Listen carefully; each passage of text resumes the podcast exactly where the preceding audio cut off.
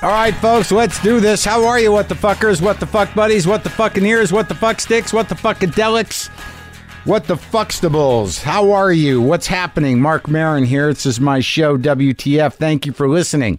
Thank you for always listening. I appreciate it. I appreciate the input. I appreciate your ears. I'm glad that you enjoy the show. If you're if you're on a run right now, you can do it. Go, go, go, go. If you're in your cubicle right now, you can get through it. Don't think about it. Don't think about it. Don't think about it. Don't think about it. If you're just at home, maybe cooking something, watch your measurements. Don't screw it up. Don't add too much. Check the oven. Check it. If you're if you're driving, hey, chill out. Relax. There's nothing you can do about this. It's out of your control. All right, just wait it out. Uh, there's no reason for it, and uh, don't. It's it's not your fault. I mean, you, you left early enough, right? Am I right? I mean, how how early can you leave? I mean, you didn't know it would be like this. It's just bullshit. God damn it! What could be causing this? Oh, this guy. Maybe you're driving a truck and you're out there in the open road trying not to fall asleep. Wake up! Wake up! Wake up! It was just in a Spike Lee movie. So, uh, what's happening? My guest today is Patricia Williams, known as Ms. Pat, on the road as a comedian. Amazing stories of perseverance, survival, transcendence. Oh, God. It's, uh, yeah, buckle up. It's going to be good. Let me tell you where I'm at right now, and then we'll ease into, uh, into the conversation with Ms. Pat. I took Monkey to the vet because Monkey's still going at his junk, still licking his own dick, and uh, he was on antibiotics for two weeks. And I just, it is so traumatic for me to get that goddamn cat to the vet. It, I mean, I can get him in the cage, but I'm starting to think that I didn't socialize my cats properly. Maybe I should have handled them more. Maybe I should have uh, uh, made them more comfortable with me and people, as opposed to just let them continue to be wild and dictate their own goddamn behavior. Like you have no choice with cats. But I just got a call from the doc. Says, uh, yeah, we got to put him under just to give him a bath and get a, a urine sample because he's fighting. The fuck, man? Yeah, I take him to the vet. He's howling, howling.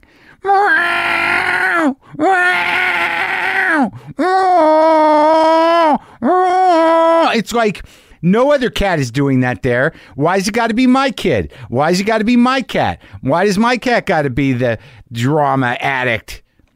Why is my cat such a pussy? Huh? Why? And then I feel bad. I didn't want to bring him in, but I'm going out of town for a couple of days. I got someone watching the house, but it's like he's going to be all fucking loopy because that that vet he always gives me the cat half cocked, just wasted, shit faced. It's not as endearing as maybe a, a kid who who might have had uh, uh, a little gas at the dentist, like that YouTube video. That's funny. A fucked up cat's not funny because it doesn't know what's going on. Neither does a kid, but a cat's a cat, so it's going to freak out on top of that and try and run and hide. Whatever, man. You know what? I'm not complaining. I exercised. I had a, a, a overly thick smoothie. My cat is at the vet being taken care of. I'm doing responsible shit. All right? Okay. Here's the deal. Ms. Pat uh, has been making the, the podcast rounds a bit. Uh, I didn't know anything about her. Uh, Joe had her on, and I know Ari had her on. But, you know, I did a little investigating because her fans were telling me, like, you know, I got to have her on. I got to have her on.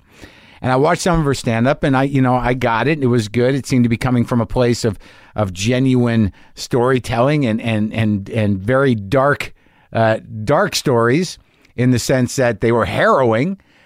But the one thing that I don't experience and what I don't talk about a lot, and I don't have the opportunity to, I guess I could make more opportunity to, is what it's like to grow up poor and black in America.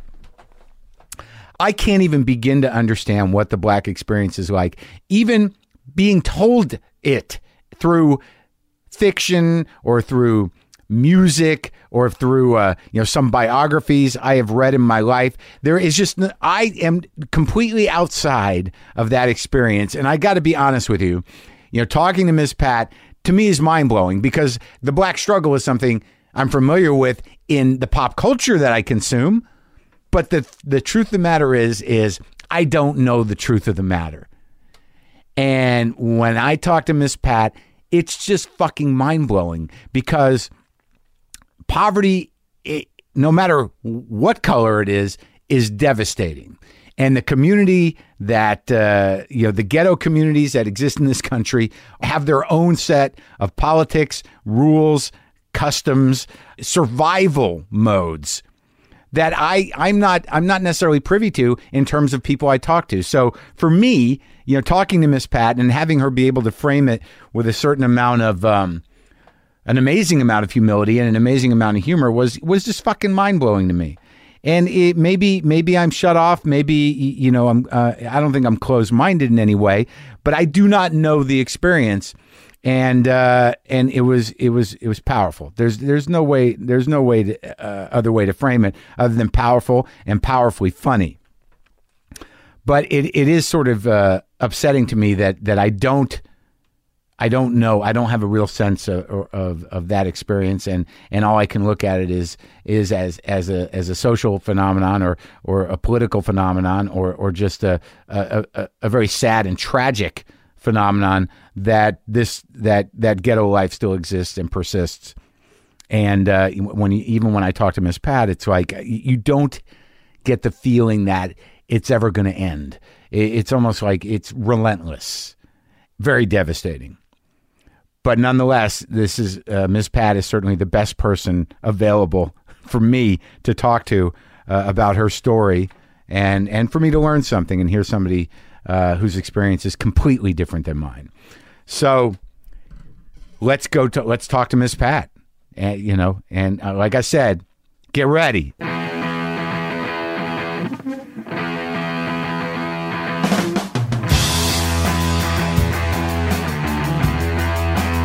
So, Miss Pat, I, I guess I'm the last podcaster to get you. How many have you done now? You done everybody's?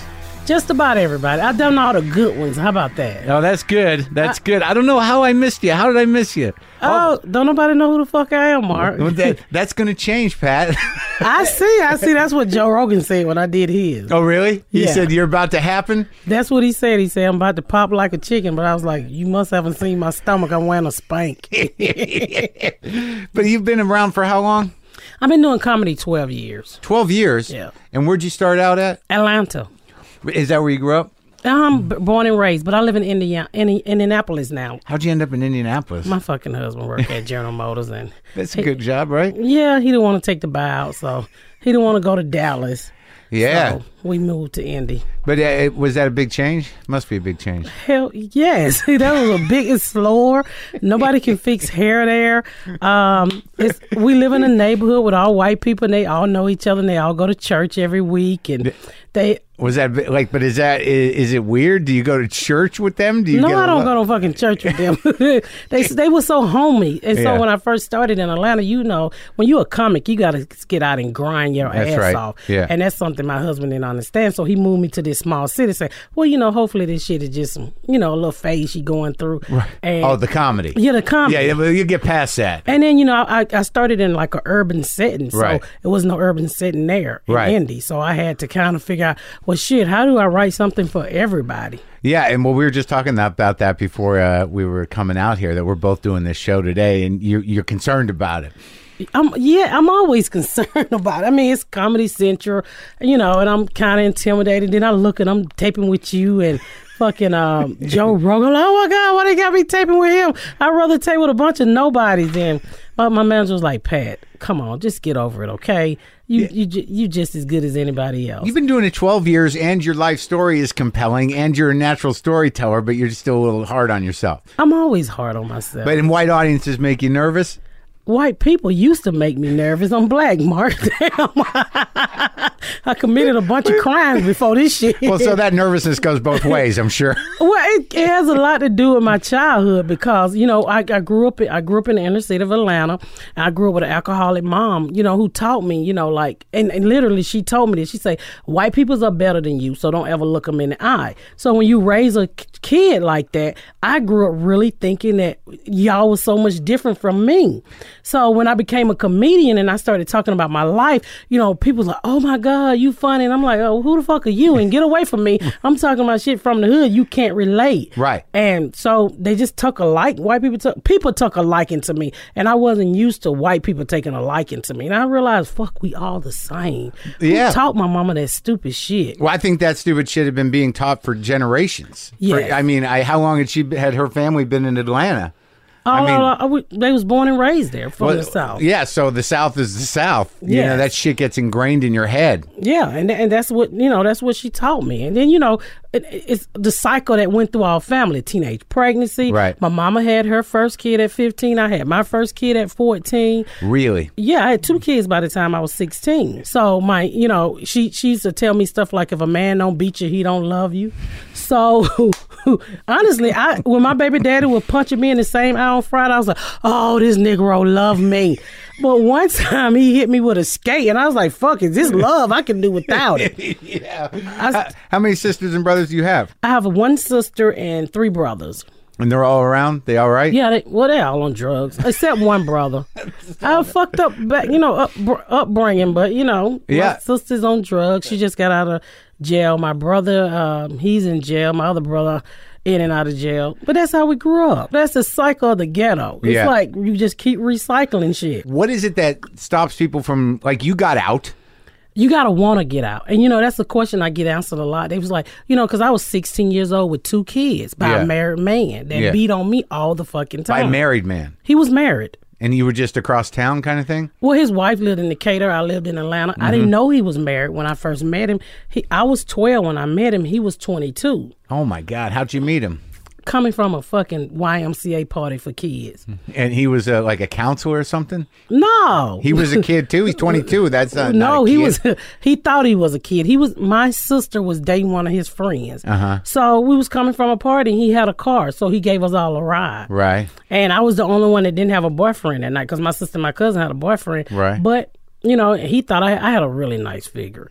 You were 12. fuck yeah, you know, all twelves are you know look like they're ready to fuck, but they're really not. Right. You know, like pick, picking the fucking tomato too soon. Yeah. So he thought, you know, I he thought I I guess he thought I looked good. He was the first person that ever really paid me some attention. Yeah. So, you know, I didn't get any attention. I didn't have a fucking daddy, so I didn't get any attention from my mom and I didn't get any attention from my brother. So he act like I was the shit. And I didn't know in return you had to get this grown ass dude pussy. Yeah. So, you know, I went along with it. I thought he loved me. So you had two years before you give him pussy? No, I mean, I think I was 12 and um, I turned 13 that, a couple of months out, then I got pregnant. Oh my God! Yes. So, well, so can we, this guy's a child molester, is what he was. You know what? He now he's a child molester. Right. But then you ask him that he he's your age. Mm-hmm. He'll tell you that he's not. Yeah. He'll tell he'll t- and I asked him one time and I say, you know, I don't I don't want to say I kind of fought you for fucking up my life.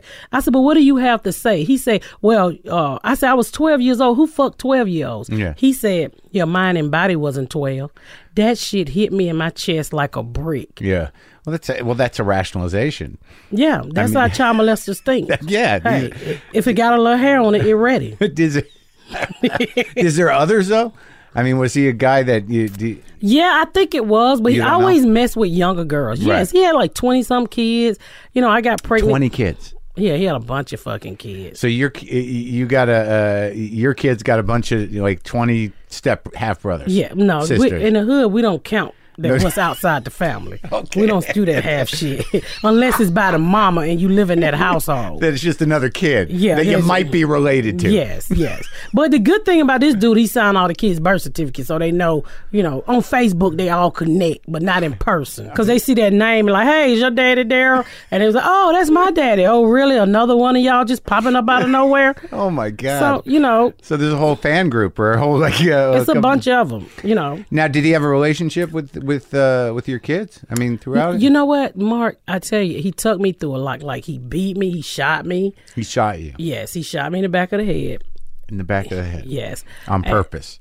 he said it was a mistake, but you know, he said the gun went off, but you know, because he was hitting me with the gun, so he said it was a mistake. I think he was trying to fucking kill me. I was fit. I was fifteen at the time, so um, But how how does it get to that point? I mean, so he's fifteen. He, he's married. You're fifteen, uh, yeah, I was fifteen at the time he shot me. right? So, but you got his kid at thirteen, and he's and you had But two. by this time, you got to remember, you gotta to control something, you gotta manipulate it. Mm-hmm. So by this time, whatever he said went. You know, I was just fucking naive because I, I, I think I was a young girl looking for. I, now I realize I was a young girl looking for a father figure. Sure. So now you got you got me, and I'm thinking that you you know you the answer to all. You, you, finally I found somebody that loved he me. He just stepped in and took over. Yeah, he stepped in and took over. He showed me what I didn't get at home: love, Right. You know, in the beginning, compassion. And He he t- to me, he was taking care of me. Yeah. So he was my fucking answer. He was my white knight. Right. But then that's when the abuse come. You know, the talking down to me. I'm bitches. I'm hoes.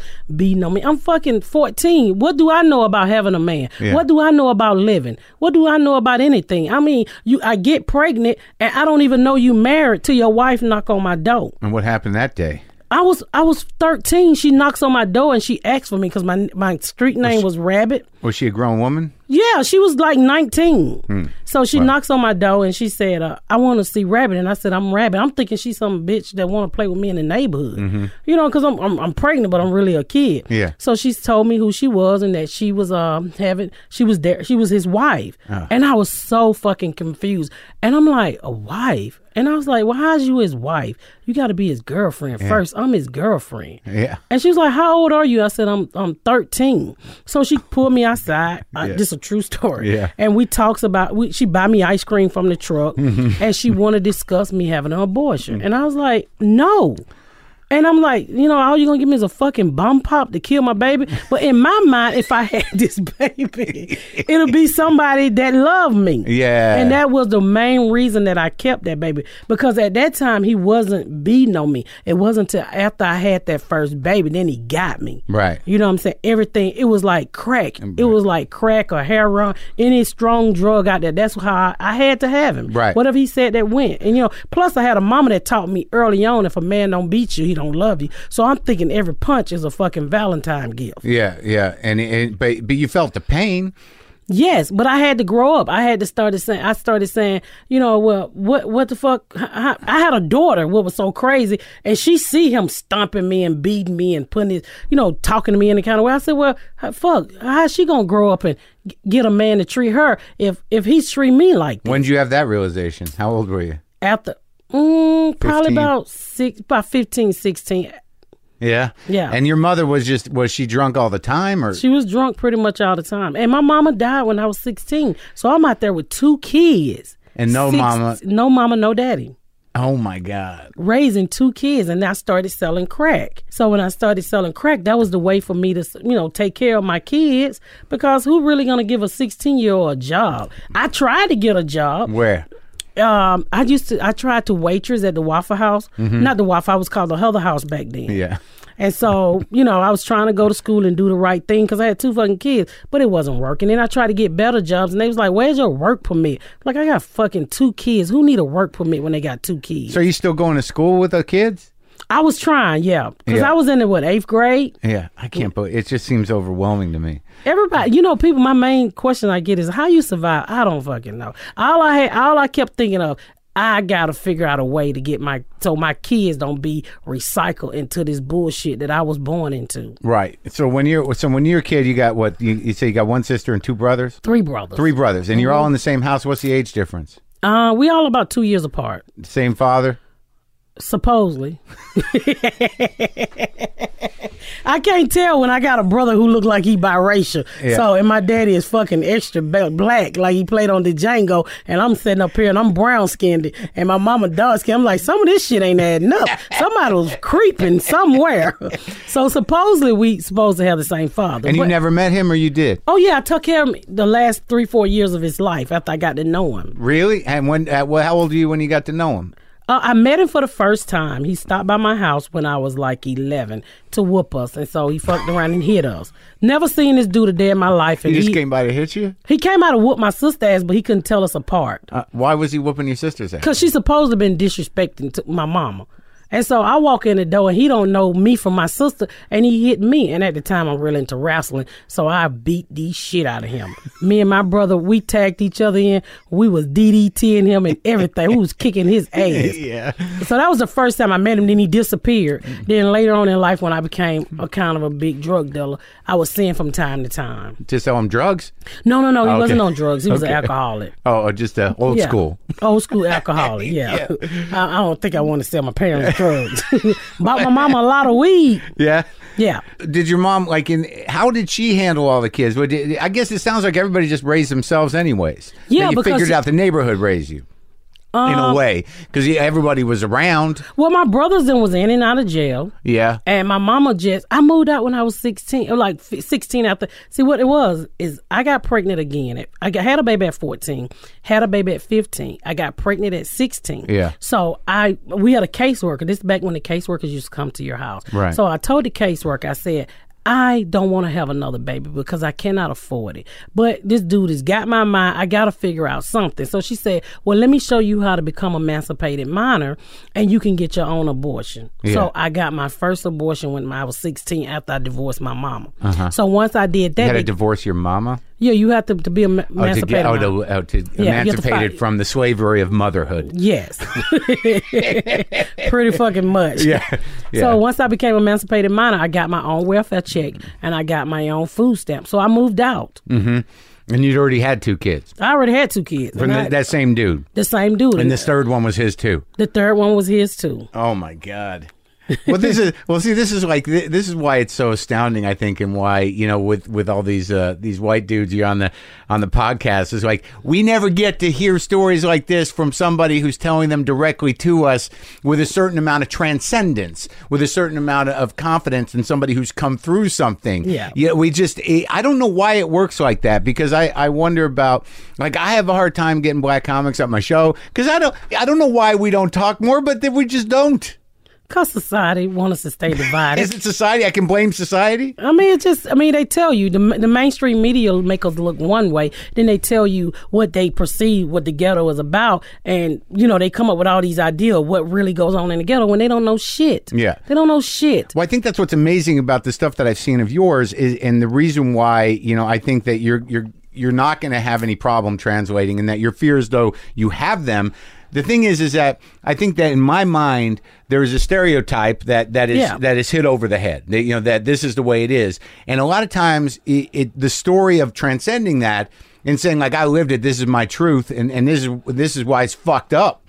Is is different than like you know just playing along with the stereotype. Well, my thing is, Marc, is that sometimes I get like I talk to my manager a lot, and I get I, I get a little worried about is people thinking that I'm the same person that I was back then. Because I, I mean, I remember telling a story about how when I used to when I used to sell crack, I used to make a lot of fucking money, and a lot of my hiding spots was in my kids' underwear. Yeah. So this guy was like, "How? Who want to talk to somebody who hid drugs in their kids' underwear?" So I'm like, "Do you understand that I was 16 at the time with two fucking kids?"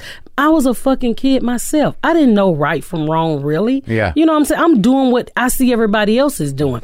And one of the things that kind of bothers me, do people think that Patricia today is that same person who Rabbit was, which was my street name Yeah. in 1988. I'm not the same fucking person. I wouldn't dare do the things that I did. And, and either with you. Yeah. I mean, you 50, look at the shit you probably did. We don't even know. Yeah, I- would you would you make the same mistakes that you made? I, I would not hide crack in my daughter's underwear again. Me either. you know, eh, you know, uh, my son don't remember a lot of this shit, but my daughter do. Oh, yeah. And I, I had to go tell my daughter I did a lot of this stuff to survive. I was not the best mom. I was a kid like you. But my whole thing was keeping us together. And my daughter don't she don't look down on me like that. And she said, you know, I give you props because you could have dropped me off anywhere. You Yeah. could have lost me. You always taking care of me. How old is she now? My daughter's 28. It's amazing. And I kept her from going through half of the shit. Like I was molested, went through a whole bunch of shit. I talked to my even after I got married, I told my daughter every day. I said, if my husband ever touch you, I will fuck him up. Nobody means more to me than you do. You got molested too, on top of everything else. Well, that's way there- before. Arguably, you were you were molested when that guy got you pregnant. I mean, yeah, I went through a but lot of shit. before that, too. Yes, people coming well- in and out of the house. Well, I was mother- raised in a bootleg house. Yeah. You know, we, we was raised in my grandfather bootleg house where you had drunk people there round the clock. What was it? Rural? Where's a bootleg house? It was bootleg house in Atlanta. You know what a bootleg house Sure. is? What's what? Like illegal liquor, right? Illegal liquor, yes. And they were making it there. my grandfather was. But was I, I picture that to be more of a country situation. Um, I guess it was like country back in the you know the seventies and eighties. Shit, they done cut down a few trees Where- and made where- a few rows now. yeah. Where was the still though? Where where'd they make it? Well, he bought it. He Oh, went out and bought it and Okay. brought it back in gallon jugs. I see. And he had customers. so he all went to the hills and he, He, got went somewhere and yeah, got it on the bus. and they oh, on the bus. Yes. Not a truck. He no. just- he bring he bring truck. about five or six gallons back on the MARTA bus. So this is your mother's father. we and- live with him Yeah, and in a house, big in a house, big house in Decatur. So so you never know who's going to come through a bootleg house. No, it was always drunks and prostitutes and construction workers and number man before the lottery came out. Uh-huh. So you know it was shit like that. And somebody got to you. Well, what you think? I guess a party's a party. well, you, You know, need- what when you- you're not watching your kids, anybody, That's anybody right. will fucking get to them. But I said what I went through, my daughter, my kids will never go through. So even after I was married and my daughter was in high school, I still questioned her. To one day we had a conversation. She was like, "Can you please stop asking me this? You've been asking me this for ten years Which now." ones? Which My- questions? I said, if my husband ever touch you, I'll kill him. And she was like, Mama, by now, don't you think I would have told you? This is the husband you're with now. yes. You trust him now, though. Well, you, I, I'm from. I mean, I'm from a background where you can only trust people so much. Of course, I trust him, but you know, people pop up all the day, all the time, and you not really know their character, right? Right. That- it's well, like yeah. you, Yeah, you probably thought you had a friend, and turned out that fucker wasn't a friend. Yeah, yeah, yeah. People will surprise you. People will surprise you in this fucking world. So you know, I trust him. Honestly, I do. But you know, is I mean, I've been let down so much in my life. You only get so much. Right. So, uh, so okay. So you, you sort of temper your trust. You know, like it's it's there, but you know, it's always ready to be shattered somehow. Well, you, well, yeah, pretty much. But was your your grandfather sounds like a character? Was he a nice guy? uh, yeah. I mean, he was a nice guy. He ran a bootleg house, and you know, we we did a lot of shit in that house. I saw a lot of shit in that house. Like I saw him shoot a lady, like with two pistols at one time. You did? Yeah, I was like seven years old. And Dead? No, she wasn't dead because I guess he wasn't that good. He shot her with a thirty-eight. That's a big gun. Big Yeah. enough. Not a 22. He Well, shot I- he shot her. It hit her in the stomach and the legs and shit. And I remember him shooting her fingers off. What? Yeah. He shot her fingers off. That, He shot like one finger because she would call him a black faggot. Uh-huh. So she, he shot her and her finger went off and and it How was, old are you? I was probably about seven. Oh my God. Yeah. it's quite a quite a life there. Yeah, I mean we saw everything. What? They, so what, what? She was just drunk and fucked she up. called him a black. She called him a black faggot. and that was it. And you know you don't call old black men faggots. You get your fingers shot off. yeah, you get your fucking finger shot off. No, so but, he what, but it sounds like what? Well, what happened after that? Were there cops? I mean, Well, he said what he told my aunt that day, and he said, uh, "Go pour out the moonshine." And I'm thinking, uh, pour out the moonshine. This bitch out here on the ground, down. Yeah. and uh, he was like, "Call, you know, then call the police." And my, and my, Oh, my hide the shit. Hide the, yeah, she had to go pour it out, and then she called nine one one. oh, And they gave him, I think they gave him like 15 years in prison for shooting that lady because we thought she was gonna die, but she didn't die. She didn't die, but he did jail time. So that was the end of the bootleg house. Yeah, and so we moved, and that's when a lot of shit started to, you know, that when the foundation started to crumble because Granddaddy always had a foundation. You, at least you was gonna eat and have a place to stay. And so the, after that, after he went to jail, your mom had to go out on her own, and she was what, twenty? Um, she was in her twenties, Yeah. yes, which was an alcoholic. Came out of abusive relationship with my real daddy. I was a baby when she left him, Yeah. and she was just my mama had an old spirit. She just whatever my daddy did to her, she never fucking bounced back. Because I had a stepfather that she just took all that anger out on this little nice dude was a mechanic, and so when he left, we was just fucked. She just to me she gave up. I guess it's hard not to when you grow up in that. You don't know any better. And I mean, I, I mean, it's amazing that you found the fortitude to, to at least know better. Well, you know, I wanted better. Those kids made me strive. Even uh, well, I say this. It started back when I was in elementary school. I had a teacher named Miss True. She died this year, and she used to tell me. I used to go to school. I was dirty because my mama didn't really give a fuck, and she was like my second or third grade teacher. And she said, "Pat, you can be anything in the world you want to be. All you got to do is believe and dream." And I'm 42, Marc, and I still, when I'm getting low, I always quote Miss Troop. When I did time in prison, I always quoted Miss Troop. This, this is how I started, but this is not how I'm gonna end up. Well, it seems like you're doing all right now. I'm doing pretty good. All right, let's go back to like, all right, so now you're 12 years old. You started this relationship with this dude. He's 22. You have his baby. Then he starts beating on you. And then you have another one of his babies. Yep. And because the, all the beatings, they, that means love to you. Yeah, at that point, yeah. Yeah. So you got two babies. And now, when was the first time you got shot? Um, I was over my house with dating another dude, and he come over there acting like he's jealous. So you know, in the hood, ain't nothing like seeing your man fight over you. Oh, that means something. Uh-huh. And he was a pussy. He didn't hit the dude. He let the dude go and hit me, and the gun went off, and supposedly fucking blew a nice little piece of my head off in the back. Yeah. I guess it just cracked my skull. I don't really know. But Yeah. you, didn't, you, you got lucky. I got lucky. So- but he carried a gun. Yeah, he always carried a gun because he was a pussy. so after that, you know, um, I immediately after I got out of the hospital, I went back with him because I was like, "Oh, he loved me. He shot me. Fucking stupid as all get out."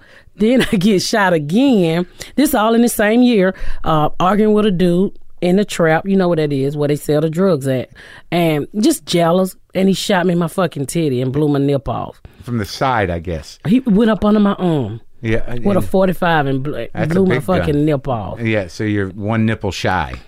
Well, it's it's, it's there. It's, it might be it's just- scattered, smothered, and it's covered, but It's just a unique nipple now. It's special There's some nipple. damaged areola going on. it's still suckable Yeah. Didn't lose your sensitivity, did you? and, uh, for a while, but It's back? Yeah, it's back now. It's like having a C-section. You be numb for a while, and after you look up one day, like, damn, I feel something down there. Finally, good. Yes. So Well, well, that's a. So when you started selling drugs, it was at a it just out of desperation to keep the kids fed. Um, I, it was something that was going on in my community. Everybody was selling. Either you was smoking it or you was selling it. And I never been into drugs and alcohol and shit like that. So I was like, and everybody, you know, was looking nice. Started to look like they call them crackhead. They was just looking horrible. I was like, no, nah, I'm not doing this shit. So wait, but so that was the first wave of it. Yeah. So I started selling drugs, and I, I got But then, how you getting drugs? Do you got another dude you got to deal with that's watching? You know, that's like on top of you with with his drugs. I no, mean, no, no. Actually, I started with my welfare check. I went out and I bought two hundred and fifty dollars worth, and two hundred and fifty dollars worth should bring you five hundred dollars. Then I partnered up with a friend um, in my old neighborhood, and we just put our money together, and we just kept flipping it and kept flipping it. So that's when you took the nickname Rabbit. No, I was always called Rabbit as a kid. Who did that? Your My grandfather. step my stepfather called Oh, me yeah? Rabbit. So when I mean I couldn't go out there and say Patricia. That shit don't sound tough at all. no. So I can't. Everybody, you know, you in the hood. Everybody got a nickname: Slim, Black, you know, Big Daddy, Little Daddy, Fat Man. So you got to have a nickname. So that, that's what's interesting to me about like the community because it seems that despite the fact that shit was horrible, that the community sort of stays intact and everybody watches everybody go through their shit and everyone comes around. Some people don't make it, and but y'all know each other. Well, you know, you you get after a while you get immune to that shit. You know, it just shit that go. It's a cycle. It just keep going. You know, I I I, I- tell a bit. I said, you know, it's like being on welfare. Welfare is like diabetes. If the mama get it, there's a good chance the daughters might get it. So it's just a cycle, and it's and it's up to you. Say, hey, I don't want to be in this cycle anymore. You know, my mama was a teenage mom. I was a teenage mom. My sister was a teenage mom. Her girls are teenage. I got a niece twenty years old with five fucking kids. God damn it! Who are these guys fucking these little kids? Well, she's 20, the guys her age is fucking her, but it's okay. It's a cycle. But if she's got five, she must have started when she was fifteen. W- No, she probably started when she started in elementary school. I mean, like 12. Oh my god!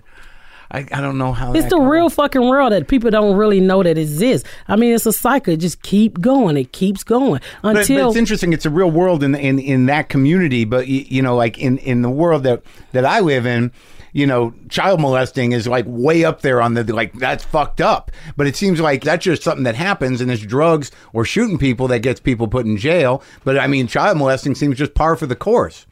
Yeah, I mean, you're pretty much right there. Yeah, they just let it keep happening. No one's calling anybody on that one.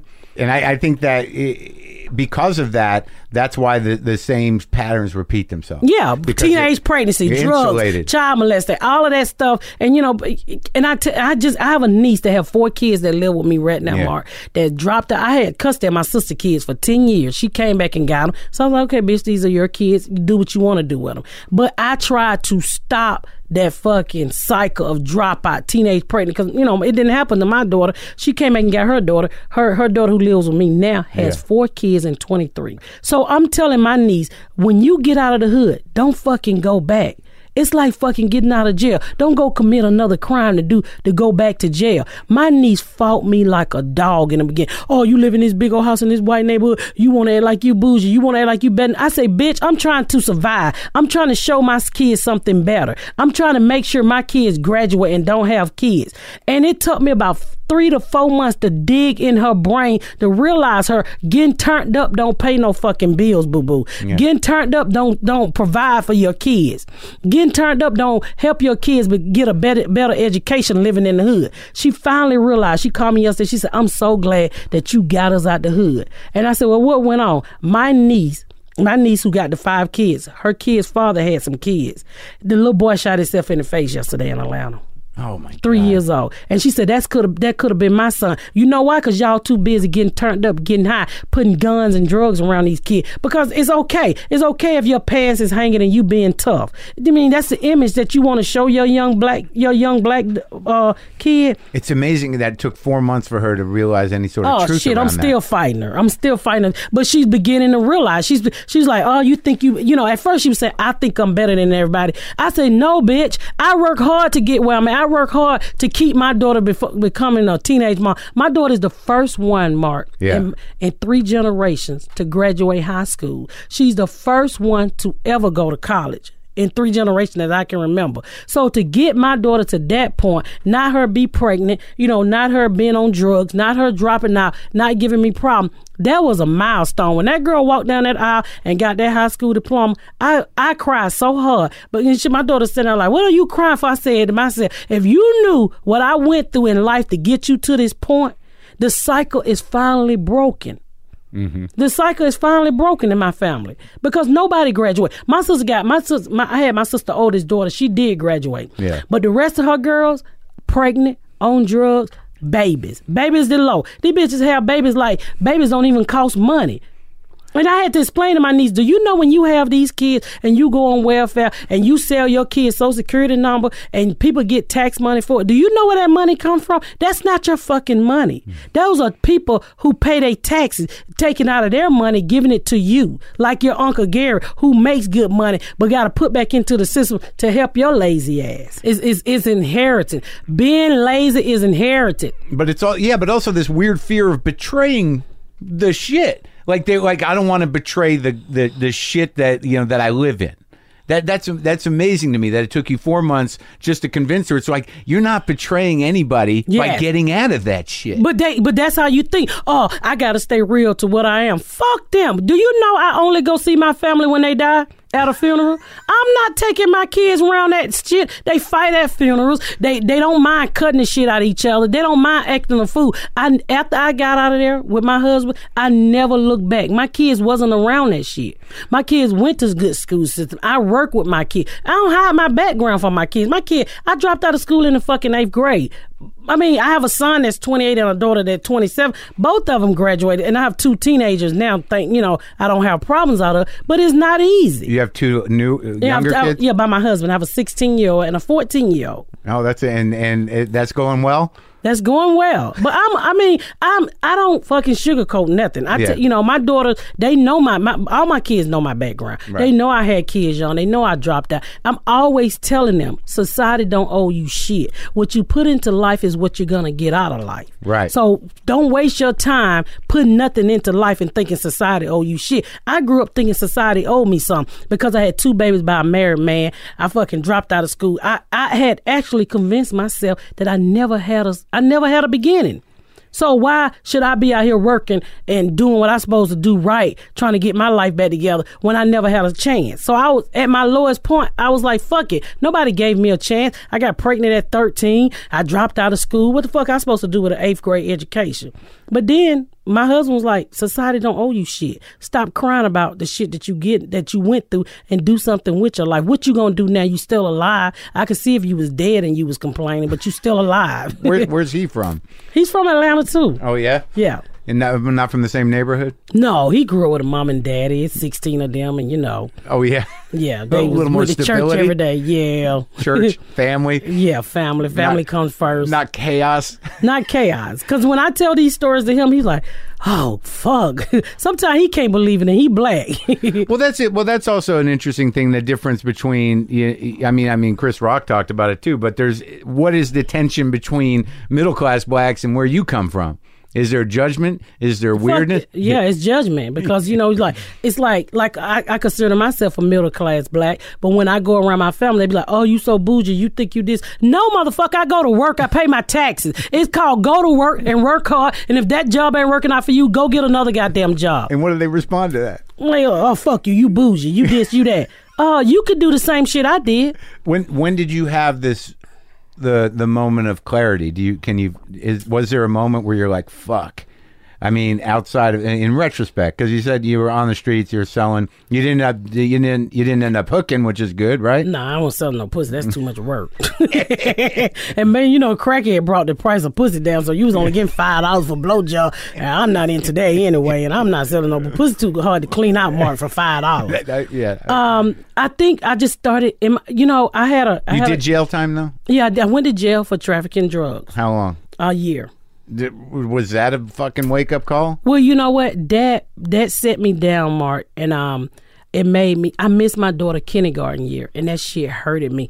And it also ruined the relationship with my daughter. For years, we could not bond because to her, I was a f- bad person. Let me back up. and Let me Yeah. tell you why. Because my daughter, I sold drugs in front of her elementary school. The re- To all- elementary school students? No, no, no, oh, no, okay. no, no. In front of her school Yeah. was where my trap Right, was. okay. And my everybody knew that my daughter mom was on that corner selling do- drugs every day. Yeah. And her, I think the principal did the shit on purpose. He always put her classroom on the side where I sold drugs at. So she would see me out there. And so one day she tell me, she say, you know, mama, um, I really want to transfer. And I think she's like second grade. And I was like, why? She's like, because I get tired of looking out of my school when seeing you sell drugs in front of my school. And that shit hit me in the chest like a brick. But of course, I'm in the hood and I got to be tough. I was like, uh, I don't want to hear that shit. I was here first. I'm grandfathered in. We're going to find you another school. So, you know, that's how I'm thinking, you know, Yeah. not being just as a fucking dumbass. Right. So when I missed her kindergarten year, it kind of started me saying, I got to get my shit together. Yeah. And she didn't like me for years. We still getting back together now. Because 28 year old? Well, we we're a lot closer Yeah. now. And plus, my let me say this: my twenty year, twenty eight year old is gay. So that's another thing. I've been to prison. I didn't like gay women, and all I talked about, I hate gay people. I hate gay. I hate gay bitches. I hate gay bitches. And then when my daughter came out to be gay, and I was like, well, why do I hate gay bitches? They didn't rape me. Well, you know, who am I to judge somebody for their fucking sexuality? Right. And realize I fucking love my daughter in law. I got a new daughter in law who's white that look like fucking Justin Bieber's. So you okay Robin? Thicke. Well, I had to learn. You know, I had to learn. Well, that's you know. something else that comes from growing up. y- y- Yeah, in the black judgment. community because we we don't. Oh my God, you gay, you outcast. But you know. You take away that person's sexuality, judge them for their character. Who are they? Are they nice? Are they respectful to you? Do they treat you like a human being? Right. That's what it all come down to. But you had to learn that too. I had to learn that too. I I learned everything. The streets taught me shit. I learned shit along the way, and people I started to surround myself around. Like I, I told myself when I started to get my life together, I said, if you didn't have a college degree, I didn't want you to be my fucking friend. I needed somebody I could learn from. Right. But in, in retrospect, you know, you have all these stories, and it seems that, that, that most of the wisdom that you got from those stories was actually saying, fuck that. That Yeah. the wisdom was hard earned because you had to learn how to unlearn that shit. Yes, yes. So, you know, outside of like doing what you had to do to get by and rising above it, it seems like a lot of the wisdom of the street doesn't necessarily serve you in life. It doesn't. I mean, it teach it teach you fucking bad habits. I mean, you think you think you gonna Get some uh, good stories though. It's some good stories though. I mean, they made for good stories. Hey. I'm over this shit, but I mean, come on now. 16 year old with two kids selling crack. That I mean, think about that. I even think about like, how the fuck did I get by? You know, I remember being in the car one time with my daughter, and this dude was shooting at me with my fucking baby in the car. So I'm like, lay down. But you know, after a while. You, you you start to train those kids to the ghetto. You hear shooting, you hit the fucking ground. Just like the firefighter used to come to the school and say, "Hey, you ever on fire? Drop, roll, and Right. shit like that." Yeah, so you, st- so you you yeah. trying to teach them survivor skills. Yeah, yeah. But my daughter hated that shit. She was like, she told me one day, she was like, "You gonna get me killed." On, on Ashby Grove. She was so fucking scared of Ashby Grove.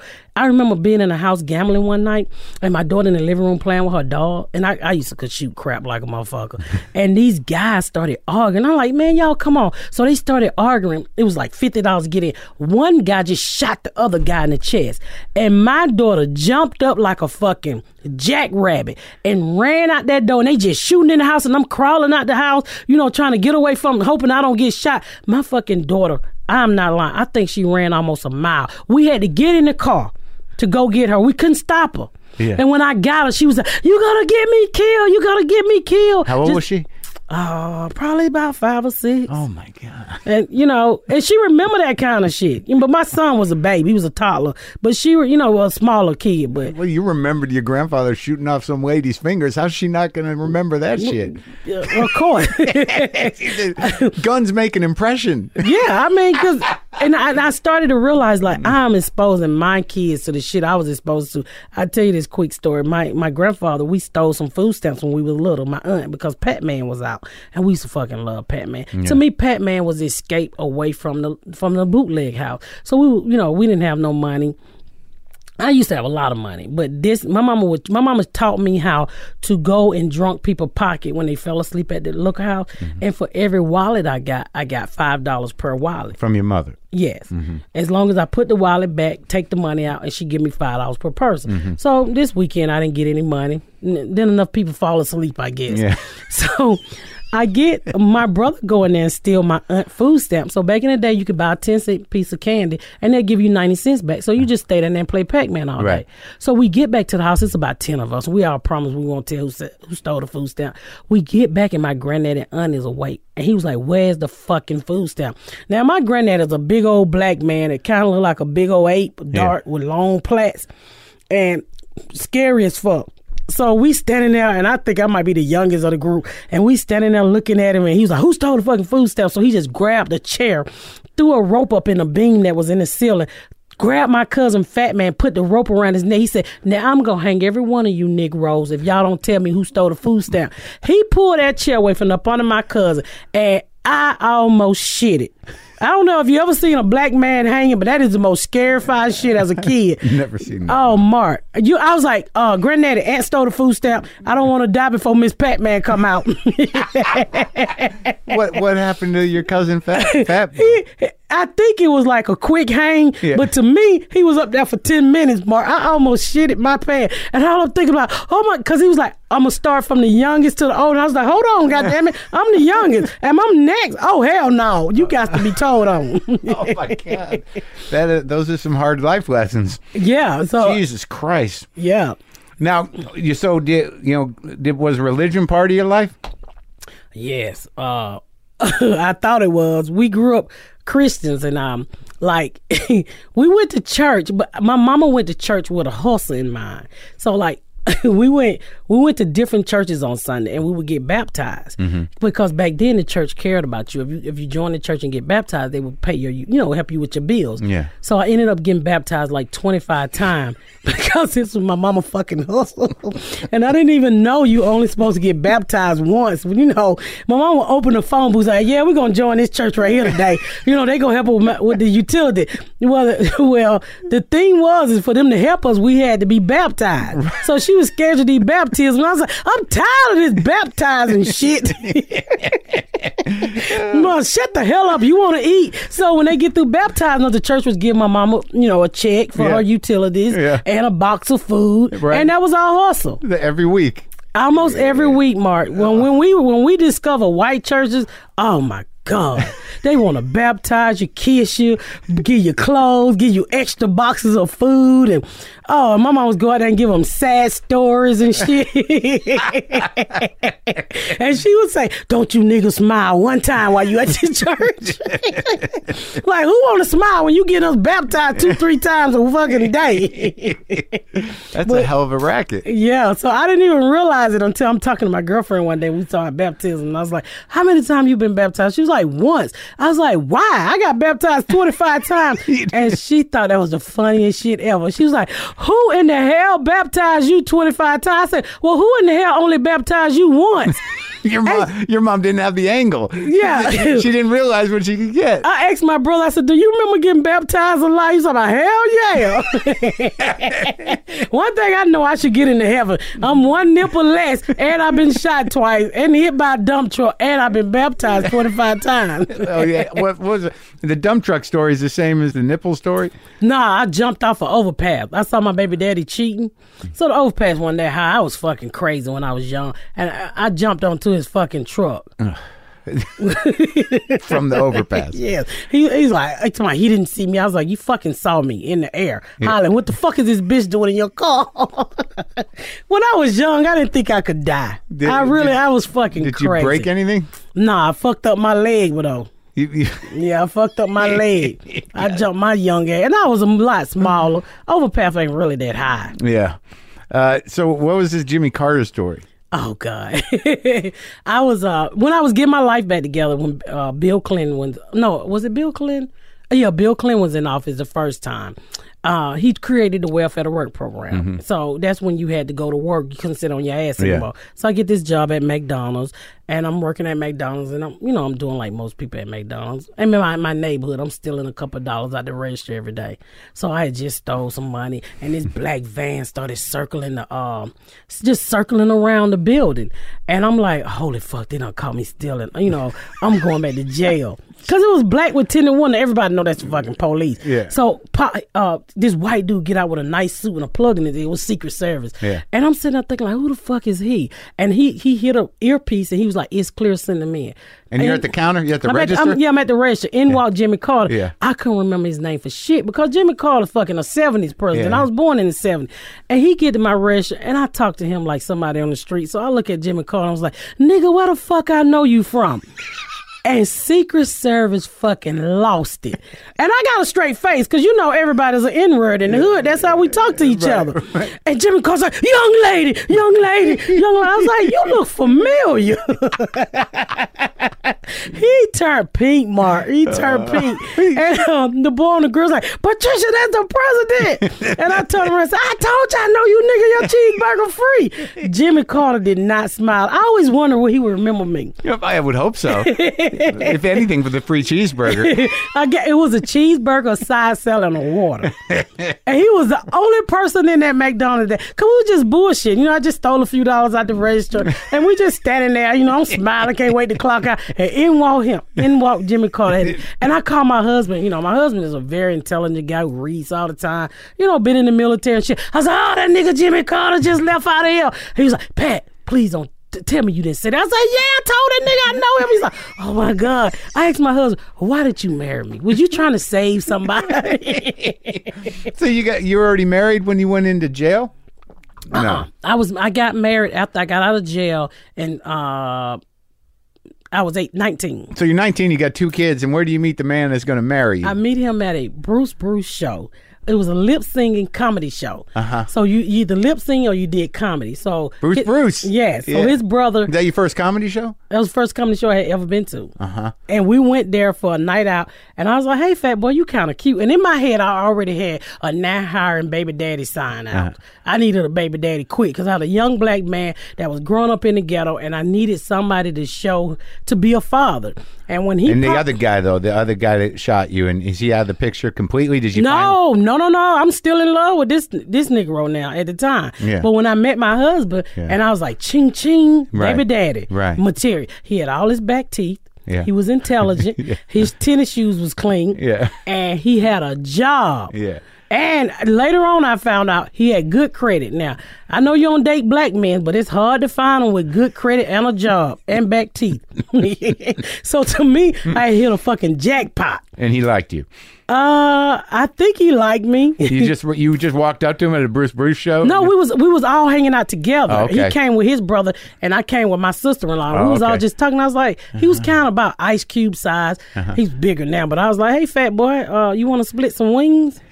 That was your line. That was my line. he was like, "Who the hell you calling fat?" You know, he just got out the military. He think uh-huh. he all fit and shit. And so I just started talking to him. And at the time, I was into forging checks. So I would tell him I done did a lot of shit, Mark. So I was like, "Hey," after I, we traded numbers, so I said, "Hey, come over to my house and give me a ride, you know, to Macy's or whatever, and I give and I get you a couple polo shirts and shit like that." You're gonna buy him some shit. yeah, I'm gonna buy him some shit. He's like, "I don't want that stolen shit." That's what he said. he, he, he saw you right through you, huh? Yeah, because he's not, he's not, he made me stop doing all that shit. So he would come over to the house and shit, and I was like, well, let me borrow your car so I can go out here and hustle. And he would watch my kids. Mm-hmm. And so I remember one time he told me, because he was got tired of me just breaking the law. He's like, if you leave, I'm going to, because I told him all these fucked up stories. He's like, if you leave these kids here with me, I'm going to touch them. I said, oh, hell no, y'all get in the car. This nigga talking about touching y'all. But he did that stuff. Like, he told me, he's like, I'm going to smoke drugs if you don't stop selling drugs. So I just gave it all up. Uh-huh. He must have been in love with you. He, I think he was. He I would say, why would he go? Why would he put himself through that? we exactly, and people ask him all the time because after we got married, immediately I got custody of my sister for a kid. So here we are. I'm 19, he's 21, and we got six kids, and ain't now one of them his. Hey. And his mom was like, "Why would you stay with her? Who wants somebody with six kids right out the bat? You 21. You just got out of milita- military. Why are you with this? You know this crazy ass girl?" and what did he say? He didn't. He just say, "I like her." So how the hell did you get rid of the other guy? Well, you know what? I when I went into the relationship, my- well, he started dating a crackhead named Tinkerbell, and I was like, "That's it." But I was still in love with him. So when I needed a place to live, right, because I was getting evicted from my apartment, so my husband, well, at the time, just somebody who was giving me a ride, which my husband now, he said, "I will go and get you an apartment."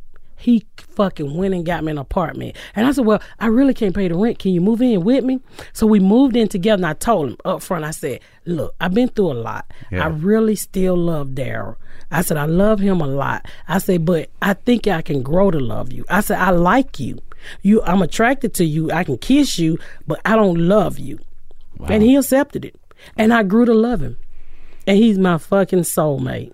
That's heavy, man. Yeah, that's heavy. Because I asked him all the time, I was like, why did you stay? Why did you stay? But that kind of honesty in that moment, I mean, you didn't have to do that.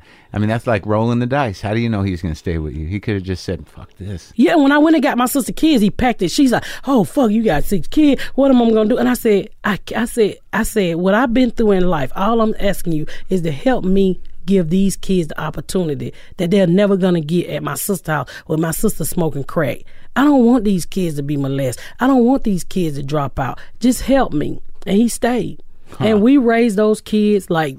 You didn't even know that those were my nieces until we was out in public and they called me auntie. Cause here we are, 19 and 21, I think, Six with kids. six kids. And I, I didn't even have any kids. I had to go, cause I had an abortion early that damaged my cervix. So I had to go and damn near get fixed to have another baby.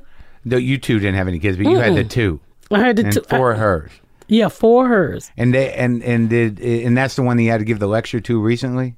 One of her kids? Yes, one of her because we had them for ten years. So my sister come back and she take a mark, which told me to. And everybody was like, "Oh, she should have her own kids." I said, "Y'all don't realize what I'm telling y'all. This is this person is my mama all over again. Yeah. These kids are gonna end up like we did, and they all got on drugs. And they, well, my oldest one did, her oldest one did, but her, three of them got on drugs, had kids, and all kind of shit they, They just went, went right back after Went 10 right years. back after ten years. Like I didn't teach them shit. Oh my god! How about how's your brother? The one you talked to about being baptized? Are they? I, I mean, are they, do you have? He he did a lot of time in prison. He used to be like a cat burglar. Uh huh. And so, so I, I call. I have to call him sometime because what I'm doing now, I just I'm writing a proposal for a book about my life. Yeah. And so, um, I had to call him the other day and say, "Did Uncle Peanut teach you how to steal?" And he was like, yes. So a lot of time I have to do some research. I have to do some research because a lot of this shit, I'd be like, is this real? Mm-hmm. Did this really happen? You just needed to be validated by your other siblings. yes. Am Like, I- did am this I- really go on? Am I remembering this properly? He shot her fingers off, right? Yeah. And so, and I called my, well, he was like, well, he shot in the foot too. And I was like, well, I don't need all that information. I just remember him shooting the shit out of her. What other What other questions did you have to get to, to, that you were unclear on? Like I have to ask my sister when we lived in one house, did my mama cook in the, my mama cooked in the, uh, the fireplace. Yeah. I said, am I remembering this right? Because she would make us, she- we didn't, we didn't, we never had light and oh, gas oh. at the same time. You either had one or the other. you never had fucking electricity and gas. We took so many cold baths. By the time I got older and got a real fucking bath, I think I lost 20 pounds. 'Cause- So she did cook in the fireplace. Yeah, she cooked in the fireplace and she cooked outside on the barbecue grill. Uh-huh. Why, Like we live near the school, Yeah. so she would go out there and fry chicken on the barbecue grill with wood, and the kids would walk by and be like, "Oh, Patricia, I'm out there cooking uh, chicken on the barbecue grill," which was fucking embarrassing. I'm, I was already the dirty po kid, and your mama out there cooking food on the barbecue grill. Where they do that at? I mean, not even with charcoal, Mark. It was fucking wood. And she's like, shut the fuck up and go get more wood so I can cook this cornbread. So, So okay, so you got that. What else did you have to fact check? um, just shit like, um, you know, the type of drugs mama was on. Mm-hmm. Was it really weed or was it something else? And No one got strung out on heroin. Black people don't do that shit, Marc. No. Okay. Who the fuck black gonna focus some hair? We ain't shooting shit in our own. We ain't got no health care. We don't even want no fucking tetanus shot. We don't even want a fucking three month old shot. How many black people you see on heroin? Those the ones with the money Yeah. that grew up around white people. Black people do crack and weed right. Okay. and fucking uh, embalming fluid now. All that other shit they into. right. Right. Like they weed, the wet weed and shit. Yeah, But yeah. I don't too much know that many black people on heroin. Do you? No, I. I don't. I tell you one story. Heroin hit the black community in the nineties, in the early yeah, in the early eighties. Well, heroin was sort of old school. I mean, I guess it was probably the 50s and 60s, and you know that it was around before crack. There was heroin. I think. Yeah, so we in my neighborhood when we lived in Vine City, you either bought uh, heroin or you bought crack, but crack was more popular. But I had a neighbor who shot heroin, Yeah. and I, I, I. My mama shot up every day because she was a diabetic. Mm-hmm. So I saw my neighbor shoot up what I thought was diabetic medication. But when he shoot this shit, I don't know what it did to him. He had to get naked, and the kids be out there playing. You got this grown ass man with this big old black dick just swinging it, hollering, "Get the rat out of my ass!" But he always wanted me to get the rat out of his ass, and so I'm sitting there looking up his ass like, "J Bell, ain't no rat in your ass." He thought he had a rat in his ass. He thought he had a rat in Every his ass. Every time he shot up. Every time he shot up. And he's like, get the rat out of my ass. And I remember one time looking at his ass like, J Bell, the rat hanging in the front.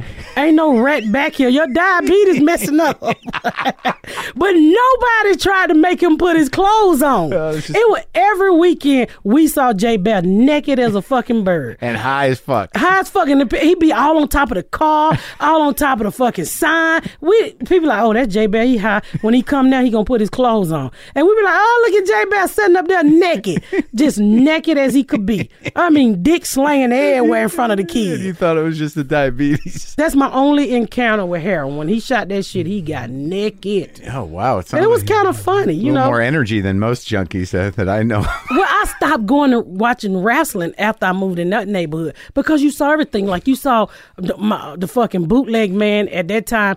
I saw a bootleg man stab a dude in the eye for trying to run out on some shots. and Why?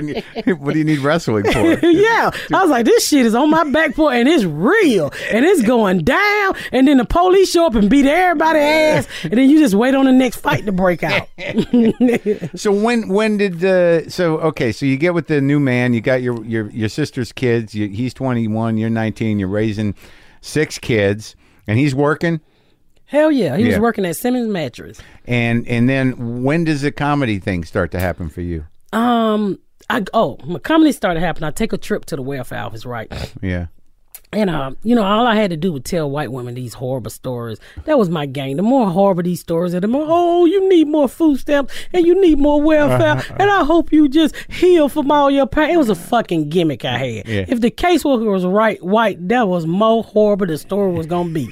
And I get in there crying, I didn't have a chair. so one time I go to recertify for my food stamps and stuff, and it's a black caseworker. I'm like, oh, here we go with this shit. I gotta work hard to convince this bitch this shit is horrible. And I started telling her these stories, and this lady bust out laughing. Yeah. Just bust out laughing after I tell her the hanging story with my granddad. She was like, This stuff is hilarious. You should be a comedian. And I'm like, Bitch, I didn't come here for no job. and she was like, This stuff is funny. And Marc, I never thought this stuff was funny. And she was like, I'm telling you, you could be like Richard Pryor. I'm like, Who the fuck is Richard Pryor? And then she was like, oh, You could be a comedian. So I leave. You didn't know who Richard Pryor was? Hmm. I didn't know shit about comedy. Yeah. Wasn't no comedy where I come from. It was all Well, I fucking mean, surviving pain. Yeah, but he was a big movie guy. Well, you mean his name didn't ring a bell in Right, the welfare. right. Once I went home and I Googled him, Yeah. I was like, oh. And then I realized, and I started Googling like his salary. I was like, you make all this money from telling your business? All these years I've been telling this shit for free. And so I told my husband, I was like, my caseworker say I'm funny. But people have always told me I was funny. He was like, here we go with this shit again. Yeah. And so I convinced the girl who actually had a baby by my baby daddy. She was the one. She was the one he showed up at the hospital with when I was 14 and gave birth. Uh, he she and we ended up moving around the corner from her. So so we both had a baby by Daryl. Yeah. So I convinced her one night to come to go to open mic with me. And I, In Atlanta. in Atlanta. Well, what club? It was a fucking little pub. Mm-hmm. It was called a pub. It was like a little open mic at a bar. Mm-hmm. And I went in there, and I can I can just come out the White, top of my black? head. It was m- white and black people. Just and said, I just told a story about my brother being a cat burglar, and they laughed. I was like, "Oh, I'm a comedian. I got this shit figured out." Shit, I didn't realize this shit was work. But Yeah. that's how, that's when it first sparked that I was I was funny. And when did when did you start working? Um, when I moved to Indianapolis, I started to um, get my set together. I started to be more honest with who I was to talk about my life. Cause I was like, you know, I, I was like most black female comedians. Oh, I suck dick. I do this. And I was like, well, I really don't suck dick. I got vertigo. Why I'm sitting up here telling all these lies? And people was like, won't you just be honest? Tell people you sold drugs. Tell people what you did. Tell people you had two kids. Who By told ti- you to do that? Just other comics was like, won't you be honest with yourself? Tell people you had two kids. at White 16. comics or black comics? black comics. Mm-hmm. Tom Simmons was one of them. You know mm-hmm. Tom Simmons? Well, he was one of them. So, um, and I was like, I don't want to tell nobody that horrible shit because I was still embarrassed by it. I mean, I'm I'm I'm still kind of embarrassed by my past. Mm-hmm. And I just started to kind of when I got to Indianapolis, I would tell like the guy who worked at the club these stories. He's like, talk about them on stage. I was like, nobody had no baby at 16 but me. I thought that shit only exist in the ghetto. When I tell you, when I tell people me and my daughter is 12 years apart, people from all walks of life. I was just in Chicago and a white lady whispered in my ear like she was rich. She said, I had my first baby at 14 too. I was like, what the fuck? Well, it's interesting because it, it, it, you know, a lot of white people have stereotypes in their head about what black people are like, and, and that, you know, that kind of stuff happens, but they use it as a negative. So when you get up there and tell the truth of your experience in an emotional way and you frame it in your life, then it humanizes the whole thing and it just sort of disrupts all that. And you know what I get constantly every day? I get emails saying I am an inspiration. I was like, how the fuck am I an inspiration? And people's like, oh, I just wish I could be so honest with my past like you are and talk about. I said, just talk about it. To me, it was a healing process. I mean, I'm learning not to be ashamed of what I went to. It's not my fault that you know I was born into that situation, and you know that.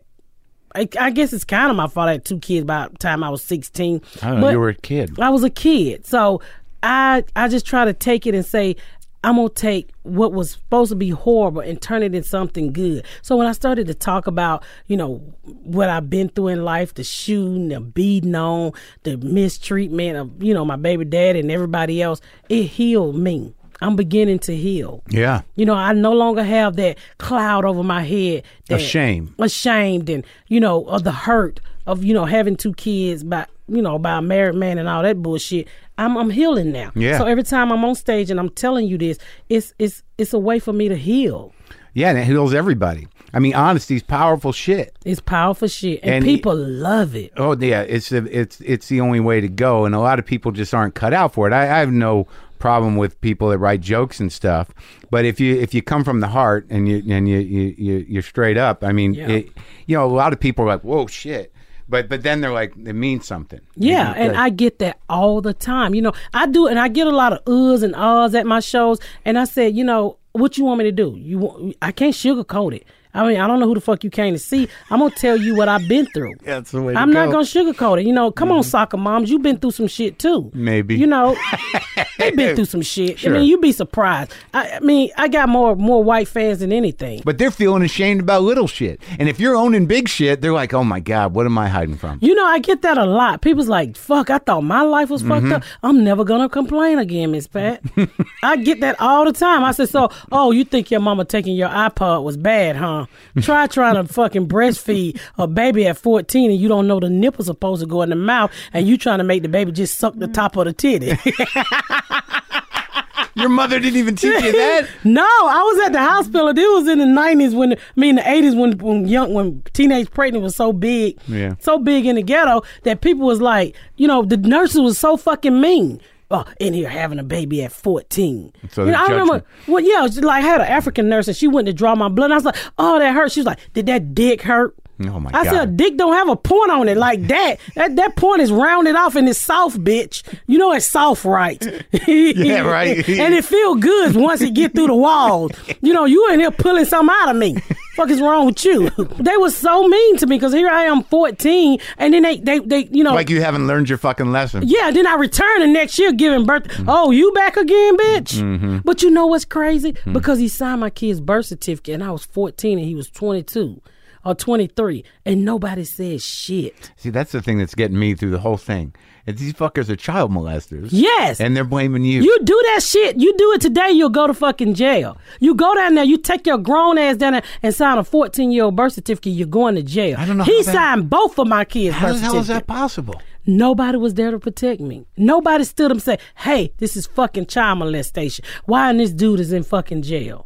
Why? Why isn't he in jail? Oh man, And Nobody. that- that's the one. The one part of the story that's like because like you hear about all the other shit, but it really is just it's overlooked. No one's there to protect. That's the problem with where you come from is that there is no one there to protect. you. Nobody gives a fuck. Exactly. Nobody gave a fuck. Well, I'm Like, glad that you do.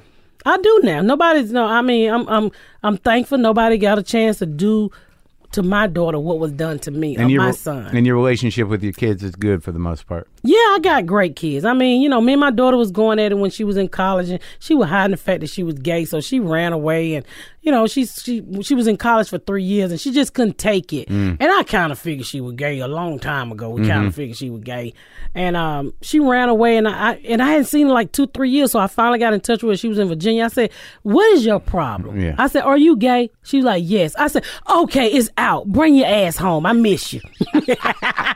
I mean, because she was my firstborn. I mean, I went through a lot to get her to that point. So, you know, nobody, I mean, as a parent, you're going to go through shit. Whether your child is gay, whether they're on drugs, whether they've been rebellious, you Yeah, know, sure. situations are situation. Everybody's is different. And you're gonna want to be with them at some point. Yeah, and I love my fucking daughter. I love, and I told my daughter, I said, you know what? My daughter have had g- girlfriends way better than her daddy ever treated me. Mm-hmm. I've never known a bitch to pop my daughter in the eye every Friday.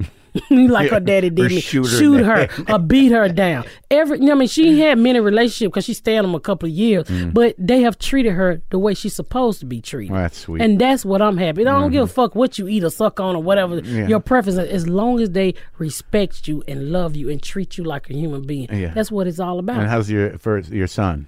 My son is great. He's I'm a grandmother. He's uh working. He don't beat bitches. he Yeah. graduated. You know, he wasn't college material. Right. Oh God, I barely. I, it was rough getting him out of high school. not I mean, not because he was a bad kid. He's got a comprehension problem. But Oh, yeah. he graduated. He's doing great. And the you know. young ones are. Um, Uh, I call. Let me tell you, I call my oldest one my Medicaid baby, and I call my youngest one my, my Blue Cross Blue Shield baby. So they ain't they don't know the struggle. So they Uh-huh. Some bougie ass little black kids Yeah. living in a fucking nice neighborhood. They don't know the struggle. Do they get along with their half brothers and sister? Well, no, I mean, do they get along with the older ones? Yes, they they they all really close. I Oh, don't good. do that half shit because they yeah. daddy raised y'all. Right, y'all right, all is right, one. right, okay. At least all y'all last names start with an L. Well, Pat, it was uh, it was great talking to you, and I'm excited to be on the show with you tonight. I'm excited too, and thank you so much. Thank you.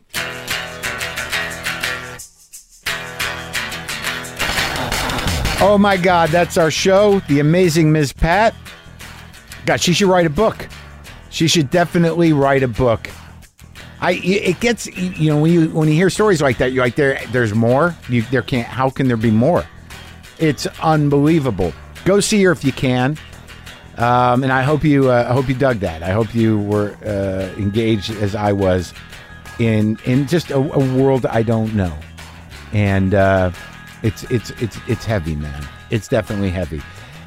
Hey, look, before we go, I want to remind you to check out untuckit.com. Shirts made exclusively for men who wear their shirts untucked. Untuckit shirts are designed to fall at the perfect length no matter what your size. Visit untuckit.com and improve your wardrobe today. Use promo code MARC for a special 10% off all purchases. Shipping is free both ways.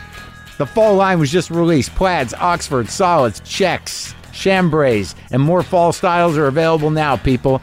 Is that how you pronounce that word? I don't know. The right shirt can make all the difference. Untuckit.com, promo code MARC. Shirts designed to be worn untucked. That's Marc, M A R C. That's our show, people.